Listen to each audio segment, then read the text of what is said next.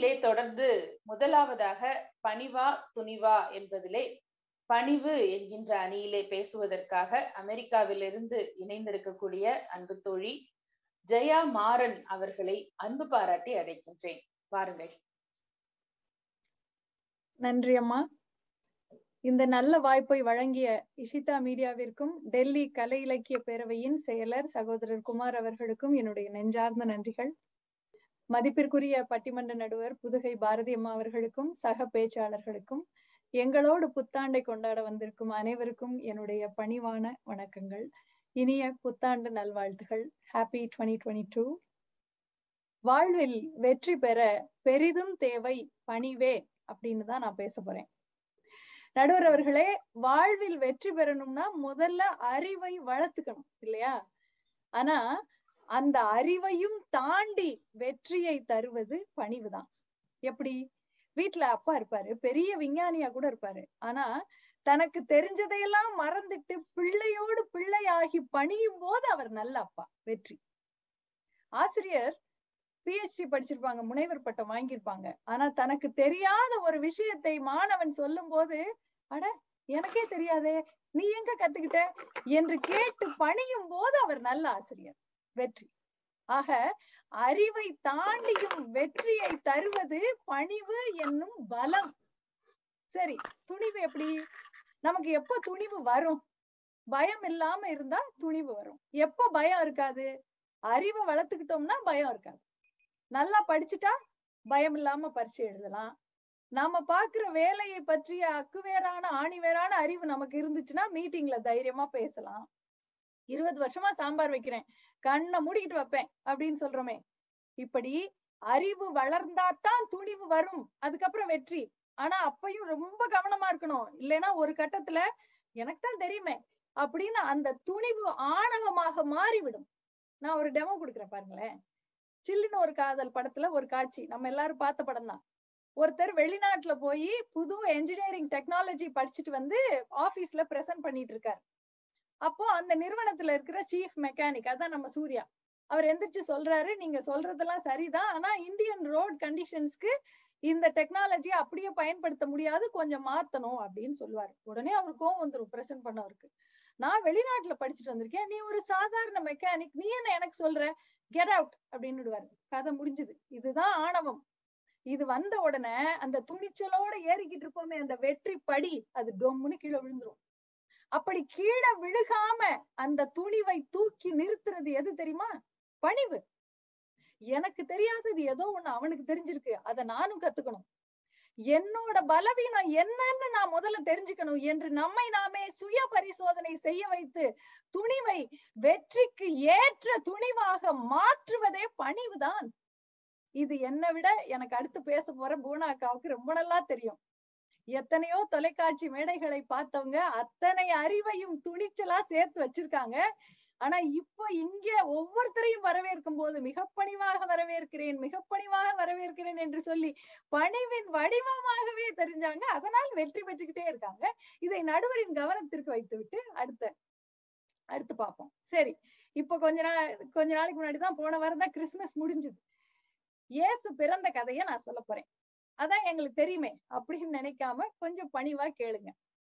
நம்ம வீட்டுல ஆஹ் ஜன்னல்ல கண்ணாடி ஜன்னல் கண்ணாடி வழியா சூரிய ஒளி தினம் வந்து நம்ம வீடு முழுக்க பரவி அழகா வெளிச்சம் கொடுக்குது. ஆனா ஒரு நாள் கூட காலங்காலம் ஜன்னல் வழியா தான் சூரிய ஒளி வந்துட்டு இருக்கு. ஆனா ஒரு நாள் கூட கண்ணாடியில ஒரு சின்ன கீறல் கூட விழுகிறது இல்ல.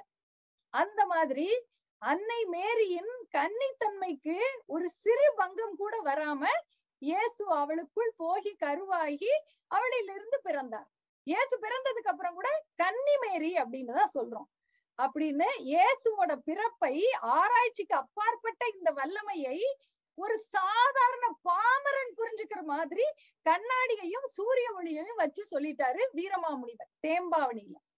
அவர் இந்த தேம்பாவணியை எப்போ எழுதினார் தெரியுமா? நம்ம எல்லாருக்கும் தெரியும் வீரமாமுனிவர் இத்தாலியில பிறந்தவர் தமிழ்நாட்டுக்கு வந்து தமிழை படிச்சு கொடுந்தமிழ் இலக்கணம்னு ஒரு இலக்கண புத்தகம் எழுதி தமிழ் லத்தீன் அகராதின்னு ஒரு டிக்ஷனரி எழுதி இருபத்தி மூணு புஸ்தகம் தமிழின் முதல் உரைநடை நூலான பரமார்த்த குரு கதைகளை எழுதி இருபத்தி மூணு புஸ்தகம் எழுதி இப்ப நாம எழுதிக்கிட்டு இருக்க. ஏ ஏ ஓ ஓ ரெட்ட கொம்பு இது எல்லாத்தையும் நமக்கு போட சொல்லி கொடுத்தவரே வீரமாமுனிவர் தான். அவரு நான் வெளிநாட்டுக்காரன்டா நான் வந்து ஓ மொழிய படிச்சு உனக்கே எளிமைப்படுத்தி கொடுத்திருக்கேன். உன்னோட மொழிக்கு நானே இலக்கணம் எழுதியிருக்கேன். எவ்வளவோ பண்ணிட்டேன் இத பண்ண மாட்டேனா? அப்படின்லாம் சொல்லிட்டு அவர் தேம்பாவணி எழுதல. தமிழறிஞர்களே நீங்க பேசுறத கேட்டுட்டு ஒரு கிளி தத்து பித்துன்னு பேசும் திருப்பி பேசும். அது தப்பு தப்பா பேசுதுன்னு அதை திட்டாம அட கிளி இவ்வளவு நல்லா பேசுதே அப்படின்னு அதை ரசிக்கிறீங்கல்ல? அந்த மாதிரி. நான் எனக்கு தெரிஞ்ச தமிழ் அறிவை வச்சு எப்படி இருபத்தி மூணு புஸ்தகம் எழுதினவர் சொல்றாரு எனக்கு தெரிஞ்ச கொஞ்ச நெஞ்ச அறிவை வச்சு ஒரு காப்பியம் எழுத போறேன். அந்த மடக்கிடிய நீங்க எப்படி ரசிச்சீங்களோ அதே மாதிரி நான் சொல்றதையும் கொஞ்சம் கேளுங்கன்னு பணிவாக சொல்லிவிட்டு எழுத தொடங்கினார். கம்பராமாயணத்திற்கு இணையான தேம்பாவணி என்ற காவியம் வந்து. வெளிநாட்டுக்காரங்க எல்லாம் தமிழ் படிச்சது அந்த காலம். தமிழர்கள்லாம் வெளிநாட்டுல போய் வேலை செய்ய விரும்புறது இந்த காலம். அப்படி அமெரிக்காவுக்கு வேலைக்கு வரணும்னு நினைக்கிறவங்களுக்கு நான் ஒரு சின்ன டிப்ஸ் கொடுக்குறேன். நான் ஐஐடியில படிச்சேன் எம்பிஏ படிச்சிருக்கேன் இந்த உலகத்தையே அளப்பேன் அப்படின்னலாம் நம்ம இன்டர்வியூல சொல்லலாம். ஆனா தன்னுடைய படிப்பை திறமையை இந்த நிறுவனத்தோட தேவையை புரிஞ்சுக்கிட்டு இவ பயன்படுத்துவாளா? எனக்கு தெரியாததா? அப்படின்னு நினைக்காம புது புது விஷயங்களை கத்துக்குவாளா? பணிவா எல்லார் கூடயும் கலந்து பழகி வேலை செய்வாளா? இது பல இன மக்கள் இருக்கும் நாடு. அப்படின்னு தான் முக்கியமா பாப்பாங்க மொத்தத்துல அறிவுல நூறு மார்க் வாங்கலைனாலும் ஆட்டிடியூட்ல நூறு மார்க் வாங்கினால்தான் வேலை கிடைக்கும். ஏன்னா இன்னைக்கு யார் வேணாலும் கூகுள படிச்சுட்டு இன்டர்வியூ அட்டன் பண்ணிடலாம் பணிவை எந்த வெப்சைட்டும் சொல்லி தராது. அதை நம்ம பழகணும். வேலை வாங்குறதுக்கு மட்டும் இல்ல பெரிய பெரிய பதவிக்கு போன பிறகும் கூட பணிவு இருந்தால்தான் அந்த வெற்றியை தக்க வச்சுக்க முடியும். நம்ம மாது பாலாஜி சார் அவர்கள் சொன்ன மாதிரி. ஜான் கிளென் அப்படின்னு ஒரு விண்வெளி வீரர். நம்ம முருகன் உலகத்தை சுத்தி வந்த மாதிரி அவர் ஸ்பேஸ்ல இருந்து பூமியை சுற்றி வந்த முதல் அமெரிக்கர். அவர்கிட்ட கேக்குறாங்க நீங்க இவ்வளவு பெரிய சாதனை செஞ்சிருக்கீங்க உங்க அனுபவத்தை சொல்லுங்க. அவர் நான் எவ்வளவு கஷ்டப்பட்டு ட்ரைனிங் பண்ணேன் தெரியுமா? எவ்வளவு படிச்சேன் தெரியுமா? அப்படிலாம் அவர் சொல்லவே இல்லை. அவர் சொன்னாரு பூமிக்கு வெளியே ஸ்பேஸ்ல இருந்து பூமியை பார்த்த போது நான் பிரமித்து போனேன். இவ இவ்வளவு பெரிய பிரம்மாண்டத்தை உருவாக்கிய கடவுள் மேல எனக்கு பெரிய நம்பிக்கை வந்தது. இவ்வளவு பெரிய பிரம்மாண்டத்தை படிச்சுட்டு எந்த ஆரவாரமும் இல்லாம அமைதியாவே இருக்கானே.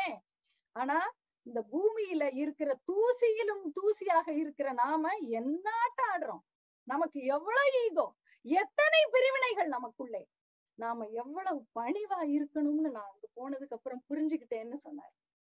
இருபத்தைந்து ஆண்டுகள் தொடர்ந்து சட்டமன்ற உறுப்பினராக தேர்ந்தெடுக்கப்பட்டார். தன்னுடைய எழுபத்தி ஏழு வயசுலயும் மறுபடி விண்வெளிக்கு போய் விண்வெளி வய வயதான விண்வெளிக்கு போன வயதானவர் என்கிற சாதனையையும் அவர் செஞ்சார். வெற்றி பெற்றவர்களின் தாரக மந்திரமாக பணிவே இருந்திருக்கிறது. பணிவா இருக்கிறவங்க எல்லாம் பயந்தாங்கொழிகள் இல்ல.